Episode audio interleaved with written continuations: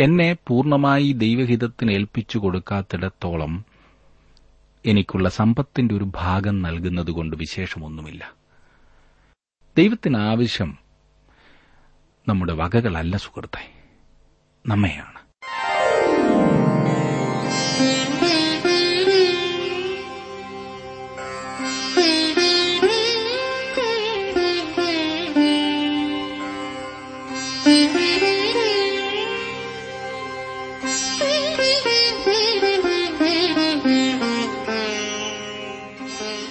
T W ആറിന്റെ വേദപഠന class ആരംഭിക്കുകയാണ്. ജീവ സന്ദേശം ജീവ സന്ദേശം വചന പഠന ക്ലാസ്സിലേക്ക് എല്ലാ മാന്യ ശ്രോതാക്കളെയും ഞങ്ങൾ സ്വാഗതം ചെയ്യുന്നു. ദൈവത്തിന്റെ വചനം പഠിക്കുവാൻ നമുക്ക് വീണ്ടും ദൈവം അവസരം നൽകിയതിനായിട്ട് ദൈവത്തെ സ്തുതിക്കാം. ഇന്നത്തെ പാഠഭാഗം ആവർത്തന പുസ്തകം അധ്യായം മുപ്പത്. പ്രാർത്ഥനയോടെ നമുക്ക് ശ്രവിക്കാം. സഹോദരൻ ജോർജ് ഫിലിപ്പ് പഠനം ആരംഭിക്കുന്നു.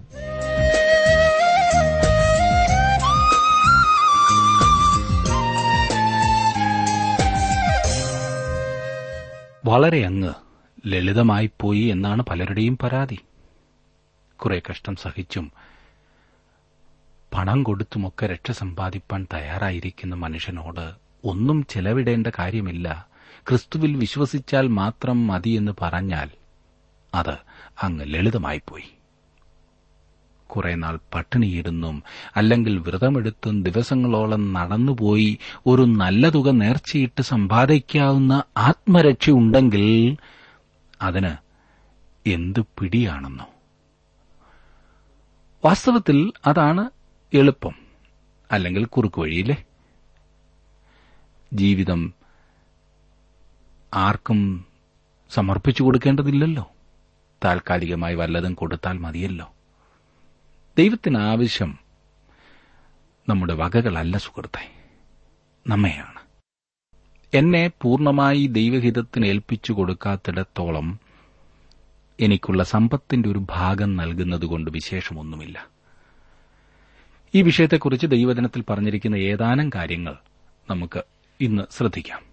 ആവർത്തന പുസ്തകം ഇരുപത്തിയൊൻപതാം അധ്യായം വരെ നാം പഠിച്ചു കഴിഞ്ഞിരുന്നല്ലോ. മുപ്പതാം അധ്യായമാണ് നാം ഇന്ന് പഠിക്കുവാൻ പോകുന്നത്. ദൈവം ഇസ്രായേൽ ജാതിയുമായി ഉണ്ടാക്കിയ പലസ്തീനിയൻ നിയമമാണ് ഈ അധ്യായത്തിൽ നമുക്ക് കാണുവാൻ കഴിയുന്നത്. ഇത് വളരെ ശ്രദ്ധയോടെ വായിക്കേണ്ടതാണ്. ഈ നിയമത്തിൽ വ്യവസ്ഥ ഉൾക്കൊള്ളുന്നില്ല. ഈ ഉടമ്പടിയിൽ വ്യവസ്ഥ ഉൾക്കൊള്ളുന്നില്ല എന്ന കാര്യം നിങ്ങൾക്ക് കാണുവാൻ കഴിയും. വ്യവസ്ഥ കൂടാതെയുള്ള ഭാവി അനുഗ്രഹത്തെ സംബന്ധിച്ച വാഗ്ദാനം ആകുന്നു ഇത്. എത്ര? കൃപയോടുകൂടി എത്ര? സ്നേഹത്തോടുകൂടി ആർദ്രതയോടുകൂടി ദൈവം തന്റെ ജനത്തിനു വേണ്ടി കരുതുന്നു പ്രവർത്തിക്കുന്നു. ആവർത്തന പുസ്തകം മുപ്പതാം അധ്യായത്തിന്റെ ഒന്നും രണ്ടും വാക്യങ്ങൾ ഞാനൊന്ന് വായിക്കാം. ശ്രദ്ധിച്ചാട്ട്. ഞാൻ നിന്റെ മുമ്പിൽ വെച്ചിരിക്കുന്ന അനുഗ്രഹവും ശാപവുമായി ഈ വചനങ്ങളൊക്കെയും നിന്റെ മേൽ നിവൃത്തിയായി വന്നിട്ട് നിന്റെ ദൈവമായ യഹോവ നിന്നെ തള്ളിക്കളഞ്ഞിട്ടുള്ള അതത് ജാതികളുടെ ഇടയിൽ വെച്ച് നീ അവയെ നിന്റെ ഹൃദയത്തിൽ ഓർത്ത് നിന്റെ ദൈവമായ യഹോവയുടെ അടുക്കലേക്ക് തിരിഞ്ഞ് നീയും നിന്റെ മക്കളും പൂർണ ഹൃദയത്തോടും പൂർണ മനസ്സോടും കൂടെ ഞാൻ ഇന്ന് നിന്നോട് ആജ്ഞാപിക്കുന്നതുപോലെയൊക്കെയും അവന്റെ വാക്ക് കേട്ടനുസരിച്ചാൽ. മൂന്നാം വാക്യം കൂടി ഞാൻ വായിക്കാം. നിന്റെ ദൈവമായ യഹോവ നിന്റെ സ്ഥിതി മാറ്റുകയും നിന്നോട് മനസ്സലിഞ്ഞ് നിങ്കിലേക്ക് തിരികെയും നിന്റെ ദൈവമായ യഹോവ നിന്നെ ചിതറിച്ചിരുന്ന സകല ജാതികളിൽ നിന്നും നിന്നെ കൂട്ടിച്ചേർക്കുകയും ചെയ്യും. ദൈവം ഇവിടെ ഏഴ് വലിയ വാഗ്ദാനങ്ങൾ നൽകിയിരിക്കുന്നു. ഈ പ്രസ്താവനകളെല്ലാം വ്യവസ്ഥ കൂടാതെയാണ് ദൈവം നടത്തിയിരിക്കുന്നത്. അവർ സകല ജാതികളുടെയും ഇടയിൽ ചിതറപ്പെടുമെന്ന് ഒന്നാം വാക്യത്തിൽ പറയുന്നു. അവരുടെ അവിശ്വസ്തത മൂലം ആ ജാതിയെ ദേശത്ത് നിന്ന് പറിച്ചു കളയും. അത് സംഭവിച്ചു കഴിഞ്ഞു. ചിതറപ്പെട്ട ഇസ്രായേൽ ജനത്തിന് ഭാവിയിൽ ഒരു മാനസാന്തരമുണ്ടാകുമെന്ന് രണ്ടാം വാക്യത്തിൽ പറയുന്നു. അവർ ദൈവത്തെങ്കിലേക്ക് മടങ്ങി വരാൻ പോകുന്നു. അവരുടെ തിരിച്ചുവരവ് അവരുടെ അനുസരണത്തെ ആശ്രയിച്ചാണോ ഇരിക്കുന്നത് എന്ന് ചിലർ ചോദിച്ചേക്കാം. അല്ല എന്നതാണ് അതിനുള്ള ഉത്തരം. ഇത് കൃപയുടെ പ്രവർത്തനമാണ്. നിയമത്തിന്റെ വ്യവസ്ഥിതി അല്ല. അവർ അനുസരണമുള്ളവരായതുകൊണ്ടല്ല ദേശത്തേക്ക് മടങ്ങി വരുന്നത്. എന്നാൽ അവരുടെ തിരിച്ചുവരവ് കാരണം അവർ അനുസരണമുള്ളവരായി തീരും ദൈവം അവരെ ദേശത്തേക്ക് മടക്കി വരുത്തും.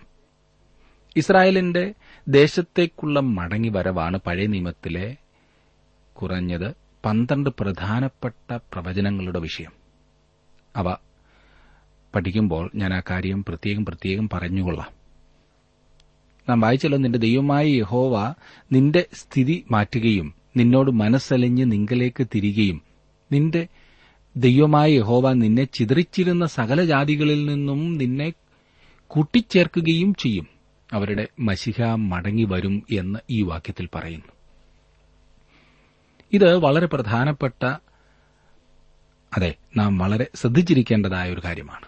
ക്രിസ്തുവിന്റെ ഭൂമിയിലേക്കുള്ള മടങ്ങിവരവിന്റെ തിരുവചനത്തിൽ രേഖപ്പെടുത്തിയിട്ടുള്ള ആദ്യത്തെ സൂചന ഇതാണ്. അവന്റെ വരവിനെക്കുറിച്ച് ഹാനോക്ക് സൂചിപ്പിച്ചിരുന്നു എന്ന് യൂതായുടെ ലേഖനത്തിൽ പറഞ്ഞിരിക്കുന്നു. എന്നാൽ പഴയ നിയമത്തിൽ അക്കാര്യം രേഖപ്പെടുത്തിയിട്ടില്ല.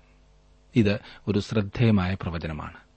ഇതേവരെയും നിവർത്തിയായിട്ടില്ലാത്ത പ്രവചനമത്ര ഇത്.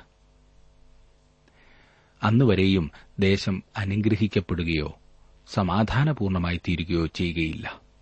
നാലും അഞ്ചും വാക്യങ്ങളിൽ നാം കാണുന്നത് നിനക്കുള്ളവർ ആകാശത്തിന്റെ അറുതി വരെ ചിതറിപ്പോയിരുന്നാലും നിന്റെ ദൈവമായ യഹോവ അവിടെ നിന്ന് നിന്നെ കൂട്ടിച്ചേർക്കും.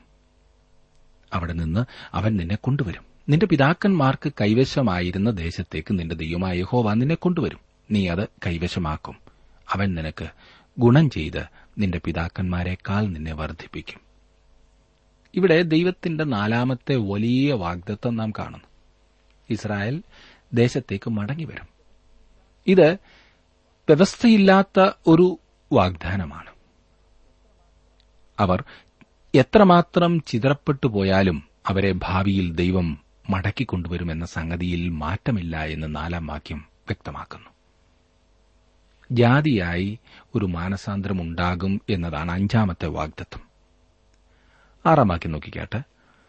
നീ ജീവിച്ചിരിക്കേണ്ടതിന് നിന്റെ ദൈവമായ ഹോവയെ പൂർണ ഹൃദയത്തോടും പൂർണ മനസ്സോടും കൂടെ സ്നേഹിപ്പാൻ തക്കവണ്ണം നിന്റെ ദൈവമായ ഹോവ നിന്റെ ഹൃദയവും നിന്റെ സന്തതിയുടെ ഹൃദയവും പരിച്ഛേദന ചെയ്യും. ഇരമ്യാവിന്റെയും അതുപോലെ തന്നെ ഘോഷയുടെയും പുസ്തകത്തിൽ ഈ വാഗ്ദത്വം ആവർത്തിക്കുന്നതായും റോമാലേഖനത്തിൽ പൌലസ് അപ്പോസ്തോലൻ എടുത്തു പറഞ്ഞിരിക്കുന്നതായും നാം കാണുന്നുണ്ട്. ഇസ്രായേലിന്റെ ശത്രുക്കളുടെ മേൽ ശിക്ഷാവിധി വരും എന്നതാണ് ഇവിടുത്തെ പ്രധാന ചിന്ത. ആറാമത്തെ കാര്യം അതത്രേ. ഇസ്രായേൽ ജനം മടങ്ങിവരികയും കർത്താവിന്റെ ശബ്ദം അനുസരിക്കുകയും ചെയ്യും. അതാണ് കൃപയുടെ പ്രവർത്തന ക്രമം. അപ്പോൾ അവരുടെ ശത്രുക്കളെ ന്യായം വിധിക്കും. ഏഴും എട്ടും വാക്യങ്ങളിൽ നാം വായിക്കുന്നത് ഈ ശാപങ്ങളെയൊക്കെയും നിന്റെ ദൈവമായ യഹോവ നിന്റെ ശത്രുക്കളുടെ മേലും നിന്നെ പകച്ചു ഉപദ്രവിക്കുന്നവരുടെ മേലും വരുത്തും. നീ മനസ്സ് തിരിഞ്ഞ് യഹോവയുടെ വാക്ക് കേട്ട് ഞാൻ ഇന്ന് നിന്നോട് ആജ്ഞാപിക്കുന്ന അവന്റെ സകല കൽപ്പനകളും അനുസരിച്ച് നടക്കുകയും നിന്റെ ദൈവമായ യഹോവ നിന്റെ കൈകളുടെ സകല പ്രവൃത്തിയിലും നിന്റെ ഗർഭഫലത്തിലും മൃഗഫലത്തിലും കൃഷിഫലത്തിലും നിനക്ക് നന്മയ്ക്കായി അഭിവൃദ്ധി നൽകുകയും ചെയ്യും. അവസാനമായി ഏഴാമത് പറഞ്ഞിരിക്കുന്ന മനോഹരമായ കാര്യം അപ്പോൾ ഇസ്രായേലിന് പൂർണ അനുഗ്രഹം പ്രാപിക്കാൻ കഴിയും എന്നുള്ളതാണ്. ഇനി നാം പത്താം വാക്യം കൂടി നോക്കിക്കാട്ട്. നിന്റെ ദൈവമായ ഹോവയുടെ വാക്ക് കേട്ട് ഈ ന്യായപ്രമാണ പുസ്തകത്തിൽ എഴുതിയിരിക്കുന്ന അവന്റെ കൽപ്പനകളും ചട്ടങ്ങളും പ്രമാണിക്കുകയും നിന്റെ ദൈവമായ യഹോവയുടെ അടുക്കലേക്ക് പൂർണ ഹൃദയത്തോടും പൂർണ മനസ്സോടും കൂടെ തിരികുകയും ചെയ്താൽ യഹോവ നിന്റെ പിതാക്കന്മാരിൽ പ്രസാദിച്ചിരുന്നതുപോലെ നിന്നിലും നന്മയ്ക്കായിട്ട് വീണ്ടും പ്രസാദിക്കും.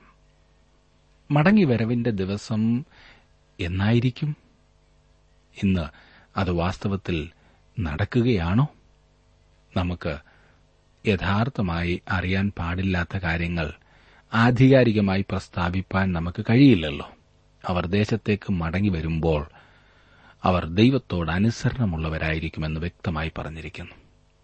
ദൈവം അവർക്ക് നൽകുന്ന പുതിയ ഹൃദയത്തോടെ ദൈവത്തെ അനുസരിക്കുന്നവരായി ദേശത്തേക്ക് മടങ്ങി വരാത്തതുവരെയും അവർക്ക് ദേശത്ത് അനുഗ്രഹം അനുഭവിപ്പാൻ കഴിയുകയില്ല. ദൈവം അവരെ ദേശത്തേക്ക് മടക്കിക്കൊണ്ടുവരുമ്പോഴാണ് ഇത് സാധ്യമാകുവാൻ പോകുന്നത്. ഇപ്പോൾ ദൈവത്തോട് അനുസരണമുള്ളവരായിട്ടല്ല അവർ ദേശത്തേക്ക് മടങ്ങി വന്നത്. ഉടമ്പടിയുടെ വാഗ്ദത്തപ്രകാരമുള്ള അവരുടെ മടങ്ങിവരവ് ഭാവിയിൽ നടപ്പാനിരിക്കുന്ന കാര്യമാണെന്നത്രേ എന്റെ വിശ്വാസം. ദൈവമാണ് അവരെ ദേശത്തേക്ക് മടക്കി വരുത്തുവാൻ പോകുന്നത്. അതിനാൽ അത് വ്യവസ്ഥ കൂടാതെയുള്ളത് അത്രേ. ദൈവത്തിന്റെ സ്നേഹം വ്യക്തമാക്കുന്ന വേറൊരു ഭാഗം. താൻ തന്റെ ജനത്തിനു വേണ്ടി കരുതുന്ന വിധം നമുക്കിവിടെ കാണുവാൻ കഴിയുന്നു ഇതൊക്കെയും കർത്താവായ യേശുക്രിസ്തുവിലൂടെ ഒരു ദൈവ പൈതലായി തീർന്നിട്ടുള്ള ഒരു ദൈവ പൈതലിന് ആത്മീകമായി അനുഭവിക്കുവാൻ സാധിക്കുന്ന യാഥാർത്ഥ്യങ്ങളാണ്.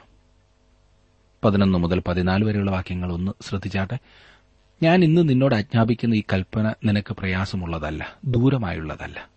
ഞങ്ങൾ കേട്ടനുസരിക്കേണ്ടതിന് ആർ സ്വർഗത്തിൽ കയറി കൊണ്ടുവന്ന് തരും എന്ന് പറയത്തക്കവണ്ണം അത് സ്വർഗത്തിലല്ല. ഞങ്ങൾ കേട്ട് അനുസരിക്കേണ്ടതിന് ആർ സമുദ്രം കടന്നു കൊണ്ടുവന്നു തരും എന്ന് പറയത്തക്കവണ്ണം അത് സമുദ്രത്തിനക്കരയുമല്ല. നീ അനുസരിപ്പാൻ തക്കവണ്ണം വചനം നിനക്ക് ഏറ്റവും സമീപത്ത് നിന്റെ വായിലും നിന്റെ ഹൃദയത്തിലും തന്നെ ഇരിക്കുന്നു. ദൈവത്തിന്റെ കൽപ്പനകൾ തങ്ങൾക്കറിയില്ലായിരുന്നു എന്ന ന്യായവാദം ഉന്നയിക്കുവാൻ ഇസ്രായേലിന് കഴിയുമായിരുന്നില്ല. ദൈവം തന്നെയാണ് അത് അവർക്ക് നൽകിയത്. അവർക്കത് അറിയാവുന്ന കാര്യമായിരുന്നു. സുവിശേഷം കേൾക്കുവാൻ കഴിയുന്ന ദേശത്ത് പാർക്കുന്ന നമുക്കും ഒരു വലിയ ഉത്തരവാദിത്വമുണ്ട്. അതെ ദൈവത്തെ സ്വാതന്ത്ര്യമായി ആരാധിക്കുവാൻ ദൈവവചനം പഠിക്കുവാൻ ദൈവവചനം അറിയിക്കുവാനൊക്കെ നമുക്ക് ലഭിച്ചിട്ടുള്ള ഈ വലിയ സ്വാതന്ത്ര്യം ഒരിക്കലും നാം ദുർവിനിയോഗം ചെയ്യരുത്. രക്ഷ പ്രാപിപ്പാനായി നിനക്ക് സ്വർഗത്തിൽ പോകേണ്ട കാര്യമില്ല എന്ന് നാം വായിച്ചു. വചനം നമുക്ക് കേൾക്കുവാൻ കഴിയുന്നത്ര ദൂരത്തിൽ മാത്രമാണ്. അത് പ്രാപിപ്പാനായി നിനക്ക് കടലിനക്കരെ കടക്കേണ്ട ആവശ്യമില്ല. ഇത് നിന്റെ സമീപത്ത് തന്നെ ഉണ്ട് എന്നാണ് നാം വായിച്ചത്. നീ കേൾക്കുന്നതിന്റെ പ്രതികരണമായി നീ എന്ത് ചെയ്യുന്നു? അതിന്റെ ഉത്തരവാദിത്തം താങ്കൾക്ക് തന്നെയാണുള്ളത്. അതെ അവിടെയാണ് താങ്കൾ താങ്കളുടെ ആ സ്വയ തീരുമാനത്തിനുള്ള ശക്തി വെളിപ്പെടുത്തുന്നത്. താങ്കൾ ഈ രക്ഷയെ സംബന്ധിച്ച് എന്ത് തീരുമാനമാണ് കൈക്കൊള്ളുന്നത്?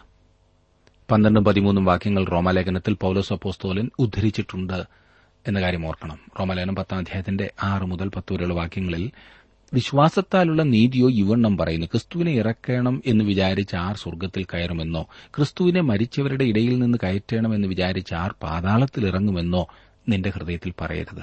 എന്നാൽ അത് എന്തു പറയുന്നു? വചനം നിനക്ക് സമീപമായി നിന്റെ വായിലും നിന്റെ ഹൃദയത്തിലും ഇരിക്കുന്നു. അത് ഞങ്ങൾ പ്രസംഗിക്കുന്ന വിശ്വാസവചനം തന്നെ. യേശുവിനെ കർത്താവെന്ന് വായ് കൊണ്ട് ഏറ്റുപറയുകയും ദൈവം അവനെ മരിച്ചവരിൽ നിന്ന് ഉയർത്തെഴുന്നേൽപ്പിച്ചു എന്ന് ഹൃദയം കൊണ്ട് വിശ്വസിക്കുകയും ചെയ്താൽ നീ രക്ഷിക്കപ്പെടും. ഹൃദയം കൊണ്ട് നീതിക്കായി വിശ്വസിക്കുകയും വായ് കൊണ്ട് രക്ഷയ്ക്കായി ഏറ്റുപറയുകയും ചെയ്യുന്നു. മോശയാണ് ഇത് പറഞ്ഞത് എന്ന് പൗലോസപ്പോസ്തോലൻ പറയുന്നില്ല. ന്യായപ്രമാണത്തിന് പകരമായി പൗലോസപ്പോസ്തോലൻ ഇവിടെ വിശ്വാസത്തെ ചൂണ്ടിക്കാണിക്കുകയല്ല ചെയ്തിരിക്കുന്നത്. ആവർത്തന പുസ്തകത്തിലെ ഭാഗം പ്രവചനാത്മകമാണ്. ഇസ്രായേൽ ജാതി പൂർണ മനസ്സോടും പൂർണ ഹൃദയത്തോടും കൂടെ ദൈവത്തിങ്കിലേക്ക് തിരിയുന്ന ദിവസത്തെക്കുറിച്ചാണ് അവിടെ പറഞ്ഞിരിക്കുന്നത്. ദൈവം ഇസ്രായേലുമായി പുതിയ ഒരു നിയമം ചെയ്യുന്ന ദിവസത്തേക്കത് നോക്കിപ്പാർക്കുകയാണ് ചെയ്യുന്നത്. നാം ഇരമ്യ പ്രതിന് ഇരുപത്തിനാലാം അധ്യായത്തിന്റെ ഏഴാം വാക്യത്തിൽ വായിക്കുന്നത് ഞാൻ യഹോവ എന്ന് എന്നെ അറിവാൻ തക്ക ഹൃദയം ഞാൻ അവർക്ക് കൊടുക്കും. അവർ എനിക്ക് ജനമായും ഞാൻ അവർക്ക് ദൈവവുമായിരിക്കും. അവർ പൂർണ ഹൃദയത്തോടെ എങ്കിലേക്ക് തിരിയും. ഞാൻ ഇസ്രായേൽ ഗ്രഹത്തോടും യഹൂദ ഗ്രഹത്തോടും പുതിയൊരു നിയമം ചെയ്യുന്ന കാലം വരും എന്ന് യഹോവയുടെ അരുളപ്പാട്. ഞാൻ അവരുടെ പിതാക്കന്മാരെ കൈക്ക് പിടിച്ച് മിസ്രൈം ദേശത്തു നിന്ന് കൊണ്ടുവന്ന നാളിൽ ഞാൻ അവരോട് ചെയ്ത നിയമം പോലെയല്ല. ഞാൻ അവർക്ക് ഭർത്താവായിരുന്നിട്ടും അവർ എന്റെ നിയമം ലംഘിച്ചു കളഞ്ഞു എന്ന് യഹോവയുടെ അരുളപ്പാട്. എന്നാൽ ഈ കാലം കഴിഞ്ഞ ശേഷം ഞാൻ ഇസ്രായേൽ ഗ്രഹത്തോട് ചെയ്യുവാനിരിക്കുന്ന നിയമം ഇങ്ങനെയാകുന്നു. ഞാൻ എന്റെ ന്യായപ്രമാണം അവരുടെ ഉള്ളിലാക്കി അവരുടെ ഹൃദയങ്ങളിൽ എഴുതും. ഞാൻ അവർക്ക് ദൈവമായും അവർ എനിക്ക് ജനമായും ഇരിക്കുമെന്ന് യഹോബയുടെ അരുളപ്പാട്. ഇരമയപ്രദൻ മുപ്പത്തിയൊന്നാം അധ്യായത്തിന്റെ മുപ്പത്തി ഒന്ന് മുതൽ മുപ്പത്തിമൂന്ന് വരെയുള്ള വാക്യങ്ങളാണ് ഞാൻ വായിച്ചത്. ഇനിയും എബ്രാ ലേഖനത്തിലേക്ക് നമുക്ക് വരാം. എട്ടാം അധ്യായത്തിന്റെ എട്ടാം വാക്യത്തിൽ നാം വായിക്കുന്നത് എന്നാൽ അവൻ അവരെ ആക്ഷേപിച്ചുകൊണ്ട് അരളി ചെയ്യുന്നത് ഞാൻ ഇസ്രായേൽ ഗ്രഹത്തോടും യഹൂദ ഗ്രഹത്തോടും പുതിയൊരു നിയമം ചെയ്യുന്ന കാലം വരുമെന്ന് കർത്താവിന്റെ അരുളപ്പാട്. ഇനിയും ഭാവിയിൽ നടക്കേണ്ടതായ ഈ നിയമം സ്ഥാപിക്കേണ്ടത് ക്രിസ്തുവാണ്. വിശ്വാസത്താലുള്ള നീതീകരണത്തിന് ന്യായപ്രമാണവും പ്രവാചകന്മാരും സാക്ഷ്യം വഹിച്ചിരിക്കുന്നു. അതേസമയം തന്നെ ക്രിസ്തുവിനെ താഴെ ഇറക്കേണ്ടതിന് സ്വർഗത്തിൽ കയറിപ്പോകേണ്ട ആവശ്യമില്ല. ഒന്നാം പ്രാവശ്യം അവൻ വരികയും അവൻ മനുഷ്യവർഗത്തിന്റെ രക്ഷയ്ക്കായി മരിക്കുകയും ചെയ്തിരിക്കുന്നു. അവനെ മരിച്ചവരിൽ നിന്ന് ഉയർപ്പിക്കേണ്ടതായ ആവശ്യമില്ല. കാരണം അവൻ മരിച്ചവരിൽ നിന്ന് ഉയർത്തെഴുന്നേറ്റിരിക്കുന്നു. ആയിരത്തി അഞ്ഞൂറ് വർഷക്കാലമായിട്ട് അവർ ന്യായപ്രമാണം ആചാരാനുഷ്ഠാനങ്ങളുടെ രീതിയിൽ അറിയുന്നവരാണ്. എന്നാൽ അതിൽ കൂടി നീതീകരണം ലഭിപ്പാൻ കഴിഞ്ഞിരുന്നില്ല.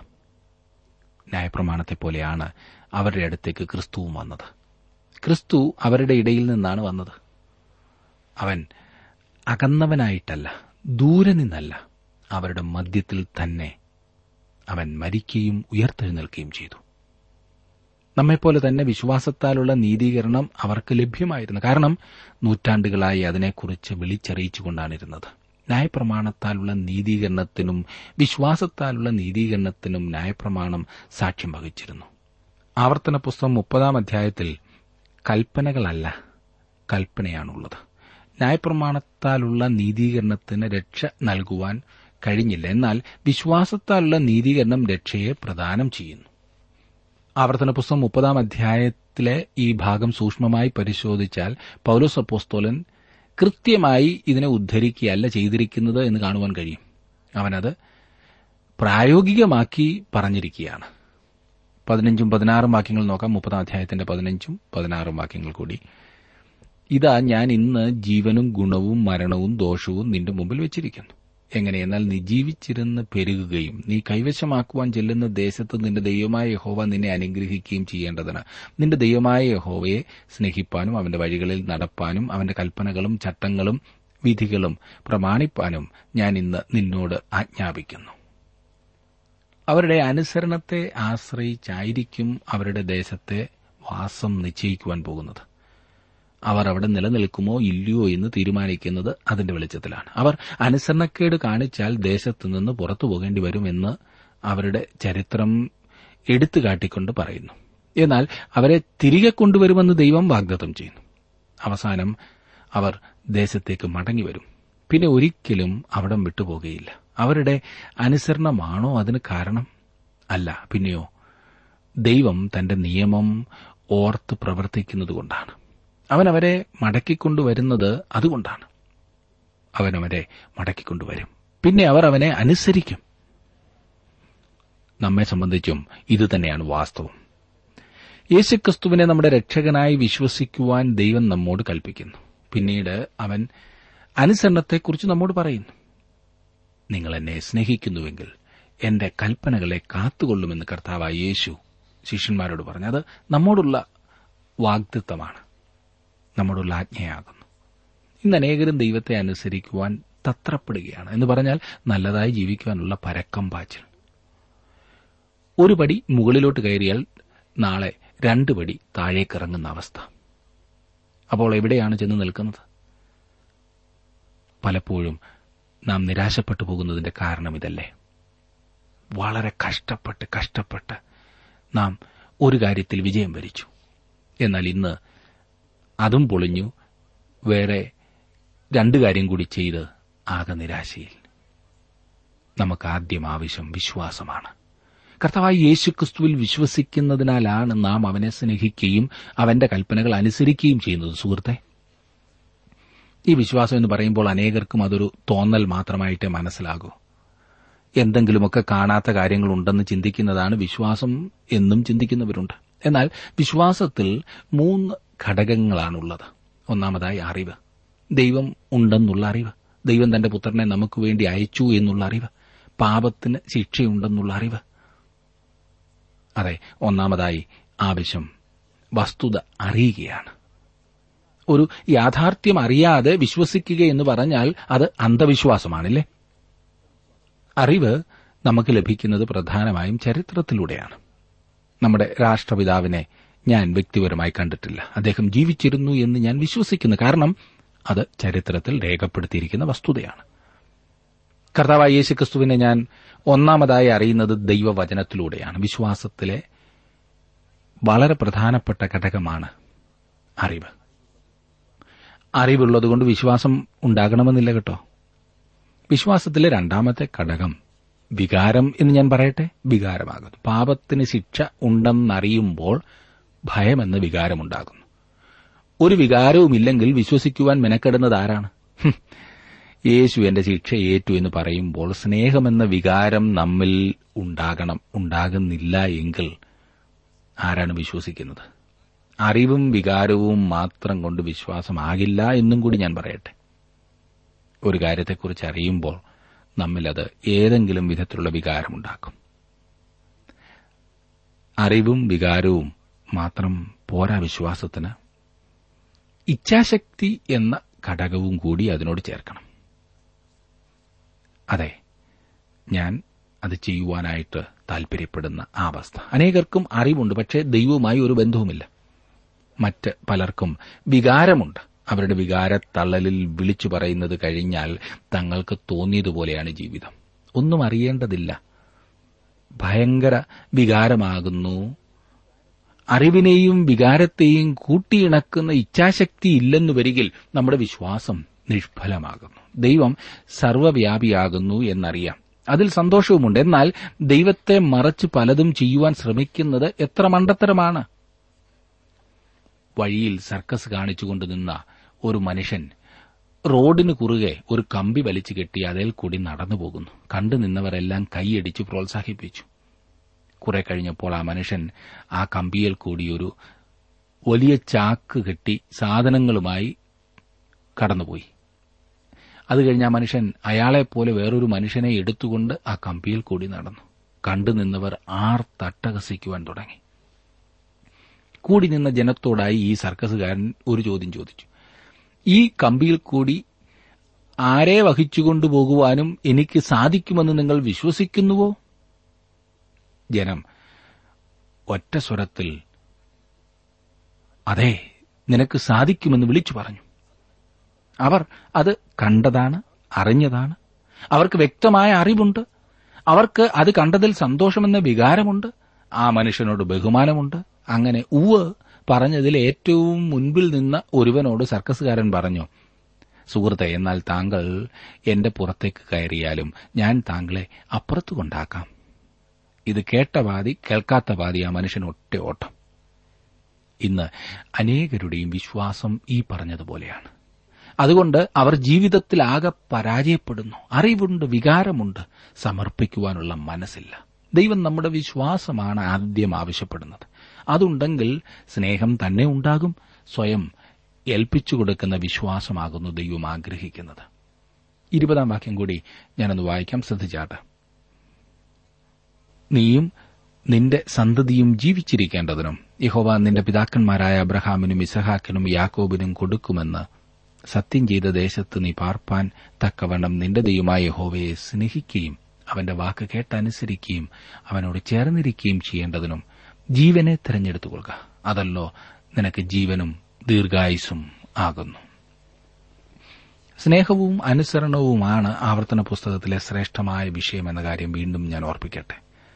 ഇത് ഇസ്രായേൽ മക്കളെ സംബന്ധിച്ചിടത്തോളം വളരെ പ്രധാനപ്പെട്ട കാര്യമായിരുന്നുവെങ്കിൽ കൂടുതൽ വെളിച്ചം പ്രാപിച്ചവരായ കൃപയുടെ കാലത്ത് ജീവിക്കുന്ന എനിക്കും നിങ്ങൾക്കും ഇത് എത്രമാത്രം പ്രാധാന്യം അർഹിക്കുന്ന സംഗതിയാകുന്നു എന്നോർക്കണം. അധികം ലഭിച്ചിരിക്കുന്നതിനാൽ ഇന്ന് നമ്മുടെ ഉത്തരവാദിത്വവും വളരെ അധികമാണ്. വളരെ ആശയോട് ഞാനിന്ന് പ്രാർത്ഥിക്കുന്ന ഒരു കാര്യം അവനോട് ഏറ്റവും അടുത്തിരിക്കുവാൻ കഴിയണമേ എന്നത്രേ. എന്നെ ശ്രദ്ധിക്കുന്ന പ്രിയ സുഹൃത്തെ കർത്താവിനെ സ്നേഹിച്ച് അവനോട് ഏറ്റവും അടുത്ത് ജീവിക്കുവാൻ നമുക്ക് കഴിയേണ്ടതിനായി നമുക്ക് നമ്മുടെ ജീവിതത്തെ ദൈവകരങ്ങളിലേക്ക് സമർപ്പിക്കാം. ദൈവം താങ്കളെ അതിനായി സഹായിക്കട്ടെ അനുഗ്രഹിക്കട്ടെ.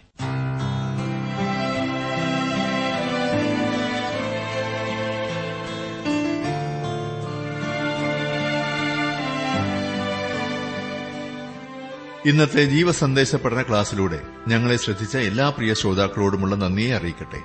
ദൈവവചനം കൃത്യമായി ക്രമമായി പഠിക്കുവാൻ ലഭിച്ചിരിക്കുന്ന ഈ അസുലഭ അവസരം പ്രയോജനപ്പെടുത്തുകയും സ്നേഹിതരെ അതിനായി ഉത്സാഹിപ്പിക്കുകയും ചെയ്യുക. അഭിപ്രായങ്ങളും നിർദ്ദേശങ്ങളും പ്രാർത്ഥനാ വിഷയങ്ങളും ഞങ്ങളെ അറിയിക്കുക. ഈ പുസ്തകത്തിന്റെ വിഷയവിഭജനം audio C D S D card എന്നിവ ആവശ്യമെങ്കിൽ ഞങ്ങളുമായി ബന്ധപ്പെടുക. ഞങ്ങളുടെ വിലാസം ജീവസന്ദേശം പോസ്റ്റ് ബോക്സ് നമ്പർ മൂന്ന് തിരുവല്ല അഞ്ച് Keralam. Phone zero four six nine two seven zero zero two eight four. Mobile nine four four seven seven six seven three seven eight. ഞങ്ങളുടെ email address Malayalam T T V at radio eight eight two dot com. വെബ്സൈറ്റിലും ഞങ്ങളുടെ programme ലഭിക്കുന്നതാണ്. ഞങ്ങളുടെ website W W W dot radio eight eight two dot com. എന്തു നല്ലോർ സഖിയേഷു പാപദുഃഖം വഹിക്കും. എല്ലാമേശുവോടു ചെന്നു. ചൊല്ലിടുമ്പോൾ താൻ കേൾക്കും.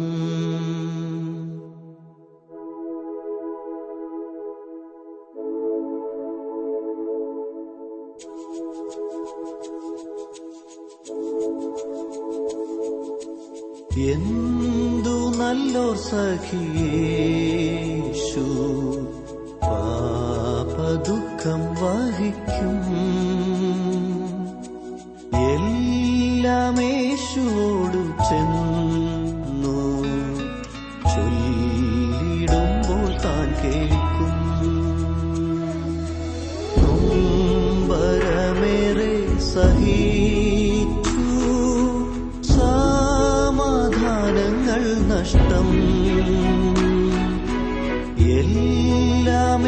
എല്ലാമേശുവോടു ചെന്നു